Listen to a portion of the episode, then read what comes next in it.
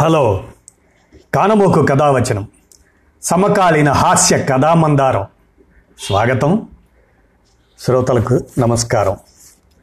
ఇప్పుడు operation D అడ్డం తిరిగింది అనే ఈ కథా రచయిత కొత్తపల్లి రవికుమార్. దీనిని మీ కానమోకు స్వరంలో వినండి. ఇక కథలోకి ప్రవేశిస్తే, పంకజం ఎప్పట్లాగే టీవీలో తనకు నచ్చిన సీరియల్ చూస్తూ ప్రపంచాన్ని మర్చిపోయింది. ఆనందరావు తన మానాన తాను కాఫీ పెట్టుకొని తాగుతూ గోడకు వేలాడుతున్న గడియారం కేసి చూశాడు. సాయంత్రం 6:30 అయింది. మొబైల్ ఫోన్కి వేసే స్క్రీన్ గార్డులా టీవీకి అతుక్కుపోయిన పంకజాన్ని చూసి ఒక్కసారిగా టీవీ ఛానళ్ల మీద ఎక్కడ లేని కోపం వచ్చింది. దిక్కుమాలేని ఛానళ్ళు, ఆరైతే చాలు, ఎప్పటికీ అంతులేని సీరియళ్ళు వేసి విసిగిస్తారు అనుకున్నాడు మనసులో. ఎక్కడ పైకంటే తన మీద విరుచుకు పడిపోతుందోనని. అయినా టీవీ వాళ్ళని అనుకుని ఏం లాభం, మన బంగారం కూడా మంచిదవ్వాలిగా. వాళ్ళు గ్యాప్ లేకుండా ఒకదాని తర్వాత మరొక సీరియల్ టెలికాస్ట్ చేస్తారే అనుకో. దీని దొంపాదేగా ఇది మాత్రం మరీ ఇంత కసిగా చూసేయాలా? చూస్తే చూసింది, మొగుడు పిల్లాడు ఏమైపోయారో, తిన్నారో లేదో అని మినిమం జాలి లేకుండా వరుస పెట్టి సీరియల్ మీద సీరియల్ చూసేయాలా అని గట్టిగా అరిచాననుకున్నాడు. కానీ మాట పైకి రాలేదు. ఆనందరావు నోటికి కూడా పెళ్ళైన నాటి నుండి అలవాటైపోయింది. పెళ్ళాన్ని ఏదైనా తిడితే నోటి లోపలే సమాధి అయిపోవడం. మన మాటకేం కానీ, పాపం పుత్రరత్నం కామేష్ ఏం చేస్తున్నాడో అని నాలుగు దిక్కులు చూశాడు ఆనందరావు. హాల్లో ఒక మూలన వేసిన సోఫాలో అందరూ వదిలేసిన అనాథల ఒక్కడు కూర్చొని హోంవర్క్ చేసుకుంటున్నాడు. నాన్న, కాముడు ఏం చేస్తున్నావు నాన్న అంటూ కామేష్ దగ్గరికి వెళ్ళాడు ఆనందరావు. కనపట్లేదా, హోంవర్క్ చేస్తున్నాను అన్నాడు కామేష్ తల పైకి ఎత్తకుండానే. వెధవకి అన్నీ అమ్మబుద్ధులే. ఆ వెటకారం, పొగరు అంతా వాళ్ళమ్మ నోట్లోంచి ఊడిపడ్డాడు అని మనసులో అనుకుంటూ కామేష్ రాసే బుక్ కేసి చూశాడు. వాడు రాసేది తప్పని తెలిసి, నాన్న అది తప్పురా, దాన్ని అలా రాయకూడదురా అంటుండగానే, అమ్మ నాకు అలాగే చెప్పింది, నేను అలాగే రాస్తాను అని మళ్ళీ తన వర్క్లోకి వెళ్ళిపోయాడు కామేష్. కొడుకు తన మాట వినట్లేదన్న కోపం ఒక పక్క, సీరియల్ ధ్యాసలో పడి కొడుకు గురించి సరిగ్గా పట్టించుకోవట్లేదని పంకజం మీద కోపం ఒక పక్క, వీటి మధ్య నలిగిపోతూ తన మీద తనకే పట్టరాని కోపం వచ్చింది. ఆ చిరాకులో ఠక్కున వెళ్ళి టీవీ స్విచ్ ఆఫ్ చేశాడు. అయ్యో అయ్యో, మీకేం వచ్చింది, మంచి టైంలో ఆఫ్ చేశారు. అసలే ఆ వంటలో దిన వండిన అన్నంలో ఎవరో విషం కలిపారు, అది తిని ఎంతమంది జీవితాలు నాశనం అయిపోతాయో. ముందు టీవీ పెట్టండి అంది పంకజం తన సహజమైన గార్ధవ కంఠంతో. కళ్ళ ముందు నీ కొడుకు జీవితం సంకనాగిపోతుంది, అది పట్టదు నీకు. ఎక్కడో సీరియల్లో జీవితాలు పోతుంటే ఆలోచిస్తున్నావు. ఆ ఛానల్ వాళ్ళు మీ వీక్నెస్ని అడ్వాంటేజ్గా తీసుకొని క్యాష్ చేసుకుంటున్నారే. అన్నీ పగ ప్రతీకారాలతో రగిలిపోయే సీరియళ్లేనే. శోభనం రాత్రే అలిగి భర్తని లొంగ తీసుకోవటం ఎలా, ఇంకా మాట వినని భర్తని బెదిరించి దారిలోకి తెచ్చుకోవటం ఎలా, మరీ వినకపోతే తాగే కాఫీలో విషం కలపటం ఎలా, దారిలోకి వచ్చిన భర్త చేత నానా చాకిరీ చేయించుకోవటం ఎలా. ఇలాంటి దరిద్రగొట్టు ఐడియాలతో మీ చిన్న చెత్తక బ్రెయిన్లకు లేనిపోనివి ఎక్కిచ్చి పాడు చేస్తున్నారు. మీ మట్టి బుర్రలకి అది అర్థం కాదు. నాలాంటి తెలివైనోడు చెప్పినా వినరు. అసలు నిన్ను కాదే, ఆ టీవీనే పాల్గొట్టేస్తా, తేడా విరగడైపోద్ది అంటూ ఎన్నాళ్ళ నుంచో ఉన్న ఆక్రోశాన్నంతా వెళ్ళగక్కి టీవీ దగ్గరికి వెళ్ళబోయాడు. ఏమిటి టీవీ పగలగొట్టేస్తారా? పగలగొట్టేయండి చూద్దాం, అసలు మీకు దాని మీద ఏం హక్కు ఉందని పగలగొట్టేస్తానంటున్నారు. అది మా వాళ్ళు నాకు సారీగా పెట్టింది. అదే కాదు, అదిగో ఆ మంచం, బీరువా, ఫ్రిడ్జు, వాషింగ్ మెషిన్ అన్నీ మా పుట్టింటోళ్ళు పెట్టినవే. ఆఖరికి మిమ్మల్ని కూడా వాటిలాగే నాకు కొనిచ్చారు, అది మర్చిపోకండి అని అంతెత్తున లేచింది పంకజం.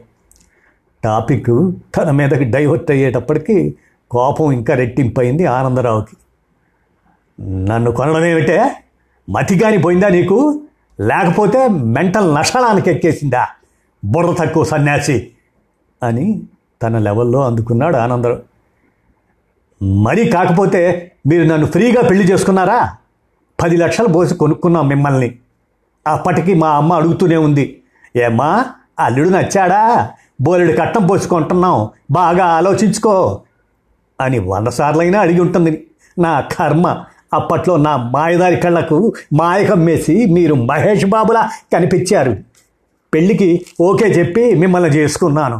చేసుకున్నాక తెలిసింది మీరు మహేష్ బాబు కాదు, రంగస్థలం సినిమాలో జగపతి బాబు అని. ఇప్పుడు అనుకుని ఏం ప్రయోజనం లేండి, వీడు కూడా పుట్టేశాడుగా, ఇక నా రాత ఇంతే అని సరిపెట్టుకోవటమే అని దీర్ఘాలు తీసింది పంకజం. అసలు నేనంటుందేంటి, నువ్వు మాట్లాడేదేంటే? ఏమైనా సంబంధం ఉందా? టీవీ కట్టేసి వాడి చదువు చూడవే అంటే నన్ను చేసుకొని బాధపడుతున్నానంటావేంటి? అసలు నాకు తెలియగడుగుతాను, నీకొచ్చిన కష్టం ఏంటి?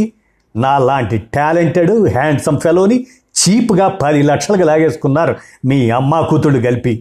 లేకపోతే నా రూటే సపరేట్లా ఉండేది అని రజనీకాంత్ లెవెల్లో చెప్పేసరికి, చూసారా మీరే ఒప్పుకున్నారు నేను మిమ్మల్ని 10 లక్షలు కొనుక్కున్నానని. అయినా మిమ్మల్ని ఎంత జాగ్రత్తగా చూసుకుంటున్నాను, కానీ మీరు అన్నేసి మాటలు అంటారా నన్ను అని ఏడుపు అందుకుంది పంకజం. అనేవన్నీ అనేసి లాస్ట్కి ఏడుపు అందుకుంటారు. ఈ లేడీస్కి ఆ దేవుడిచ్చిన గొప్ప వరం ఏడుస్తూ సాధించటం అని ఆనందరావు మనసులో అనుకుంటూ ఉండగానే పక్కింటి అన్నపూర్ణమ్మ బామ్మగారు వచ్చారు. ఏమిటే అమ్మాయి అంతలా ఏడుస్తున్నావు, మళ్ళీ అబ్బాయి ఏమన్నా అన్నాడా ఏమిటి అని పంకజం కళ్ళు తుడిచింది అన్నపూర్ణమ్మ. ఏం చెప్పమంటారు బామ్మగారు, పొద్దుటి నుంచి అన్ని పనులు చేసి ఏదో రిలాక్సేషన్ కోసం టీవీ పెట్టుకున్నాను. మీకు తెలుసు కదండి బామ్మగారు, వంటలు తినే సీరియల్ అంటే నాకు ప్రాణం అని. కరెక్ట్గా వంటలు తిని వండిన అన్నంలో విషం కలిపాక ఆదుర్దాగా ఏమవుతుందోనని కంగారు పడుతూ ఉండగా టీవీ కట్టేశారు. ఈయన టీవీ ఎందుకు కట్టేశారన్నానని టీవీ పగలగొట్టేస్తానంటున్నారు అని ముక్కు చీదుకుంటూ చెప్పింది పంకజం. ఊరుకో అమ్మా ఊరుకో, ఈ మాత్రం దానికే ఏడుస్తావా? విషం కలిపిన అన్నం ఎవరు తినలేదులే, లక్కీగా పిల్లొచ్చి పారబోసేసింది. వంటలు తిన సేఫ్ జోన్లో ఉంది, ఆ సీరియల్ చూసే వస్తున్నా, దానికోసం బెంగ పెట్టుకోకు, కళ్ళు తుడుచుకో. సీరియల్స్ అంటే ఎంత అభిమానమో పిల్లకి అని ఆనందరావు వైపు తిరిగింది అన్నపూర్ణం. ఏమయ్యా ఈ మాత్రం దానికే అమ్మాయిని అన్నేసి మాటలు అంటావా? నీకు ఏం లోటు చేసింది అమ్మాయి? అడిగినవన్నీ వండి వార్చి తలేగలేస్తుందిగా, ఇంకా ఏం మాయరోగం? ఆడవాళ్ళం అన్నాక రిలాక్సేషన్ కోసం కొన్ని సీరియల్స్ చూస్తాం, మీ ఆవిడ కొంచెం ఎక్కువగా చూస్తుంది, తప్పేమిటి? దీనికే టీవీ బలగొట్టేస్తానంటావా? అయినా ఆ టీవీ అమ్మాయి పుట్టింటి నుండే తెచ్చుకుందిగా, అమ్మాయి ఇష్టం. ఇక పిల్లాడి చదువు అంటావా? అమ్మాయి కన్నా నువ్వు బాగా చదువుకున్నావు కదా, అందుకేగా 10 లక్షలు కట్నం పోసింది. నువ్వు డ్యూటీ నుంచి రాగానే పిల్లాన్ని నీ ముందేసుకొని చదివించవచ్చుగా, అది చేయవు. కానీ నిక్షేపంలా సీరియల్స్ చూసి ఆడదాన్ని మాత్రం ఆడిపోసుకుంటావు అని మహిషాసురమర్దని లెవెల్లో విరుచుకుపడింది అన్నపూర్ణమ్మ. బామ్మగారి తిట్లకి ఏం చేయాలో తెలియక గబగబా లేచి best friend and lawyer Suresh ఇంటికి బయలుదేరాడు ఆనందరావు.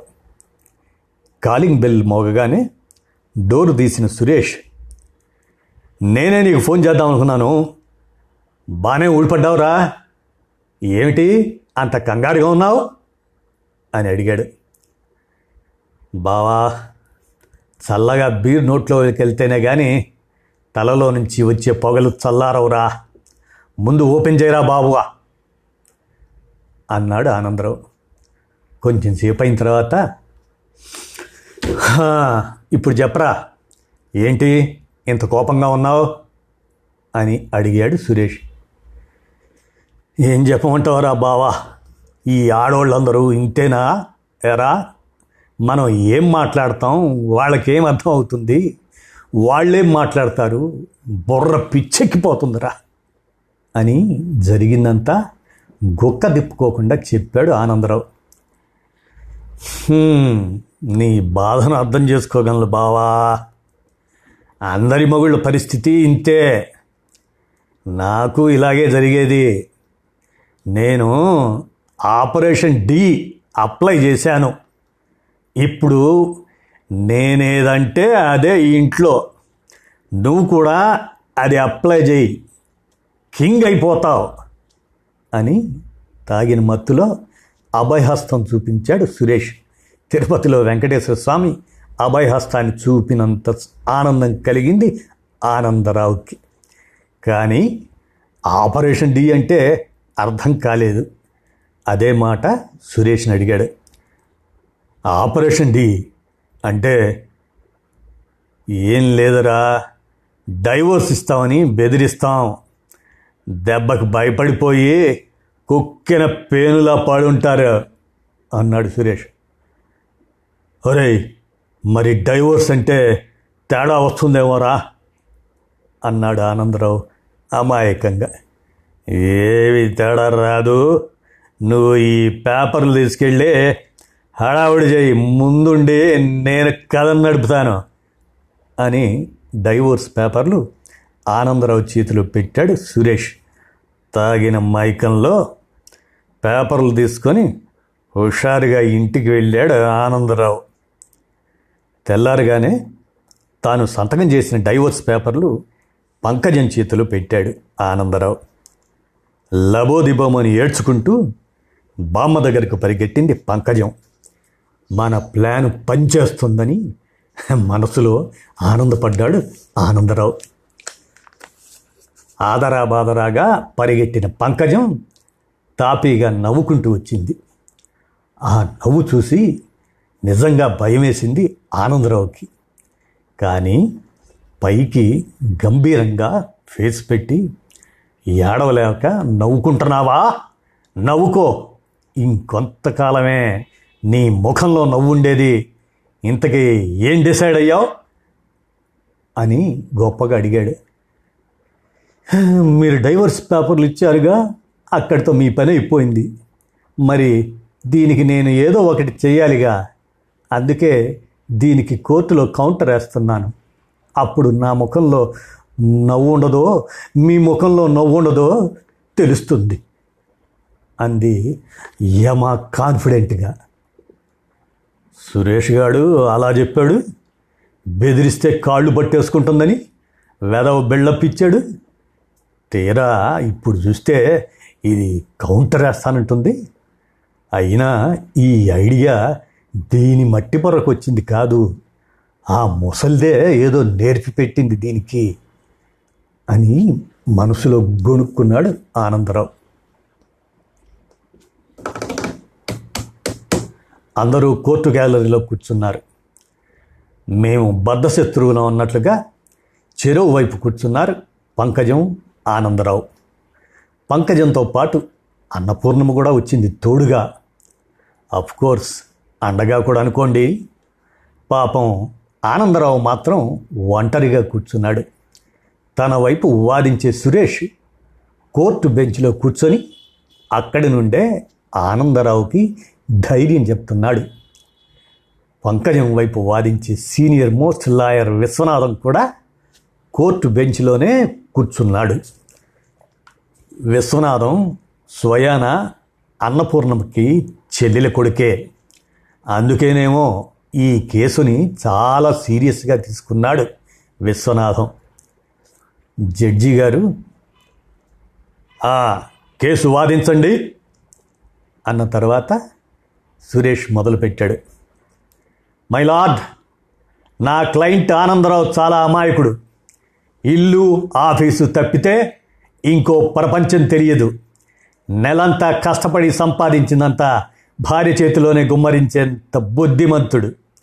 అటువంటి బంగారం లాంటి భర్తని అపురూపంగా చూసుకోవాలి.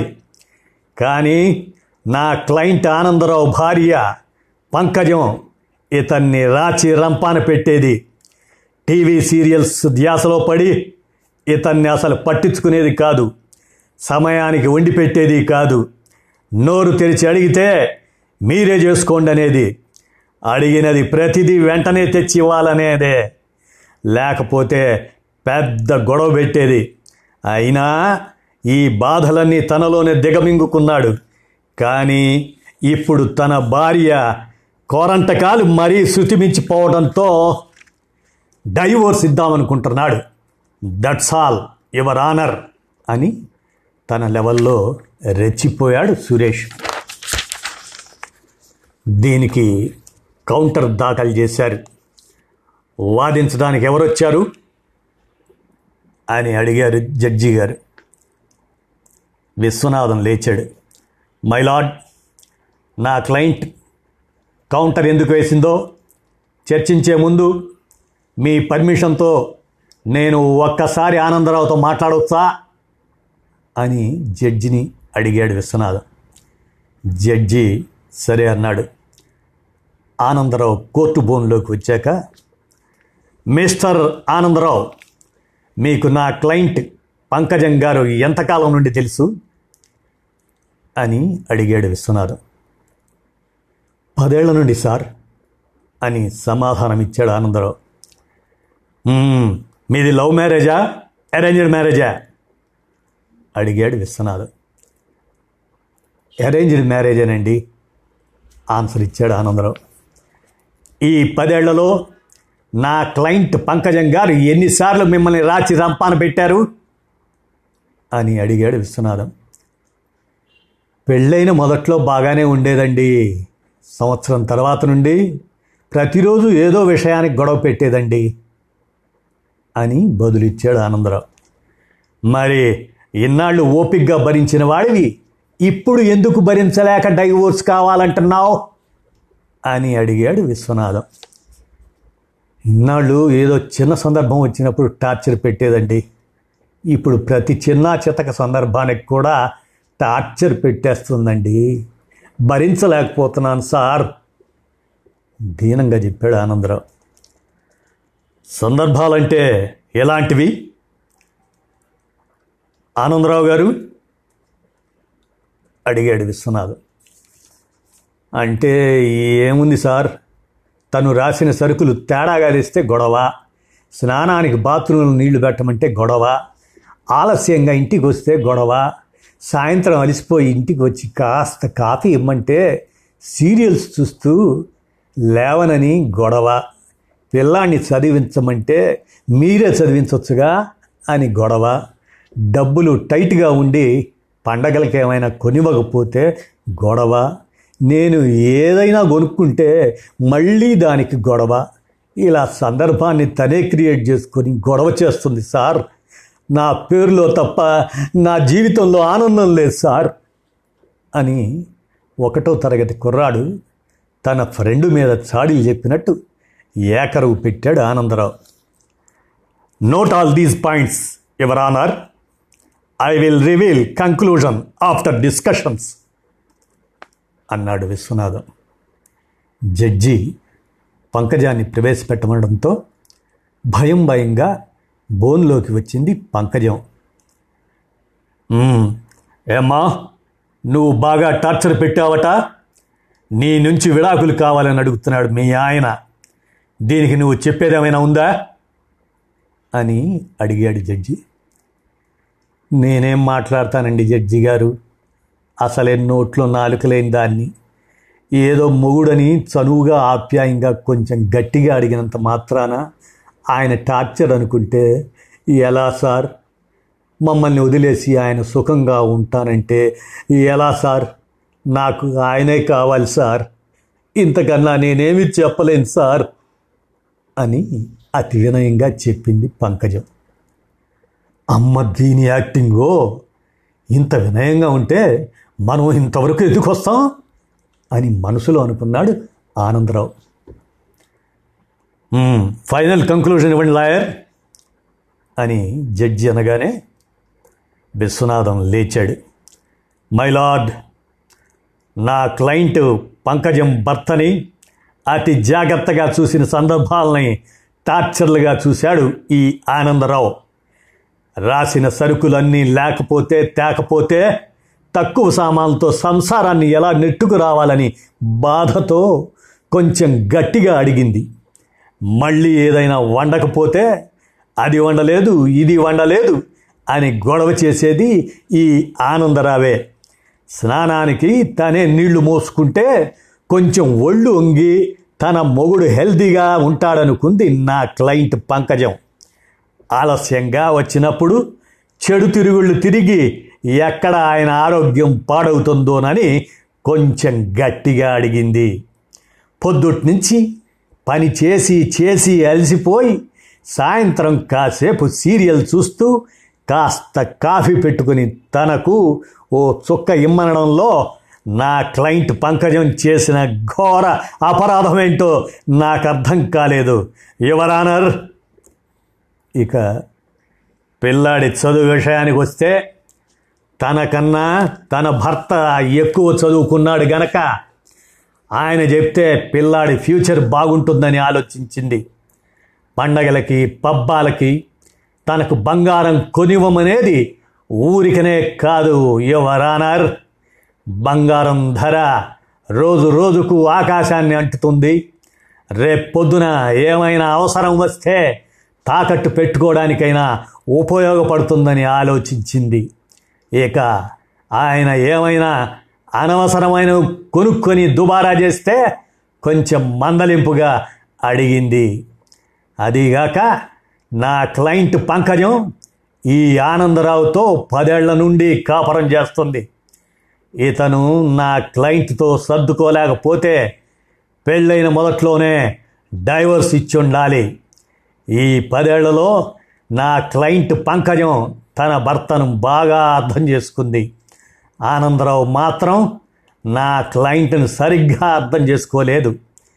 యువర్ ఆనర్, మనసులో వేరే దురుద్దేశంతోనో డైవర్స్ కావాలంటున్నాడు. మీరు ఈ కేసుని క్షుణ్ణంగా పరిశీలించి నా క్లయింట్కి న్యాయం చేయాలని కోరుతున్నాను యువర్ ఆనర్ అని ముగించాడు విశ్వనాథం. కేసు వాదోపవాదాలు విన్న తర్వాత పంకజం తన ఇంటి గురించి, భర్త కొడుకుల బాగోగుల గురించి నిరంతరం ఆలోచిస్తూ అప్పుడప్పుడు ఏదో కొంచెం గట్టిగా మాట్లాడిన మాట వాస్తవం. ఆనందరావు వీటిని మరీ మనసులో పెట్టుకొని రాద్ధాంతం చేయటం సరికాదు.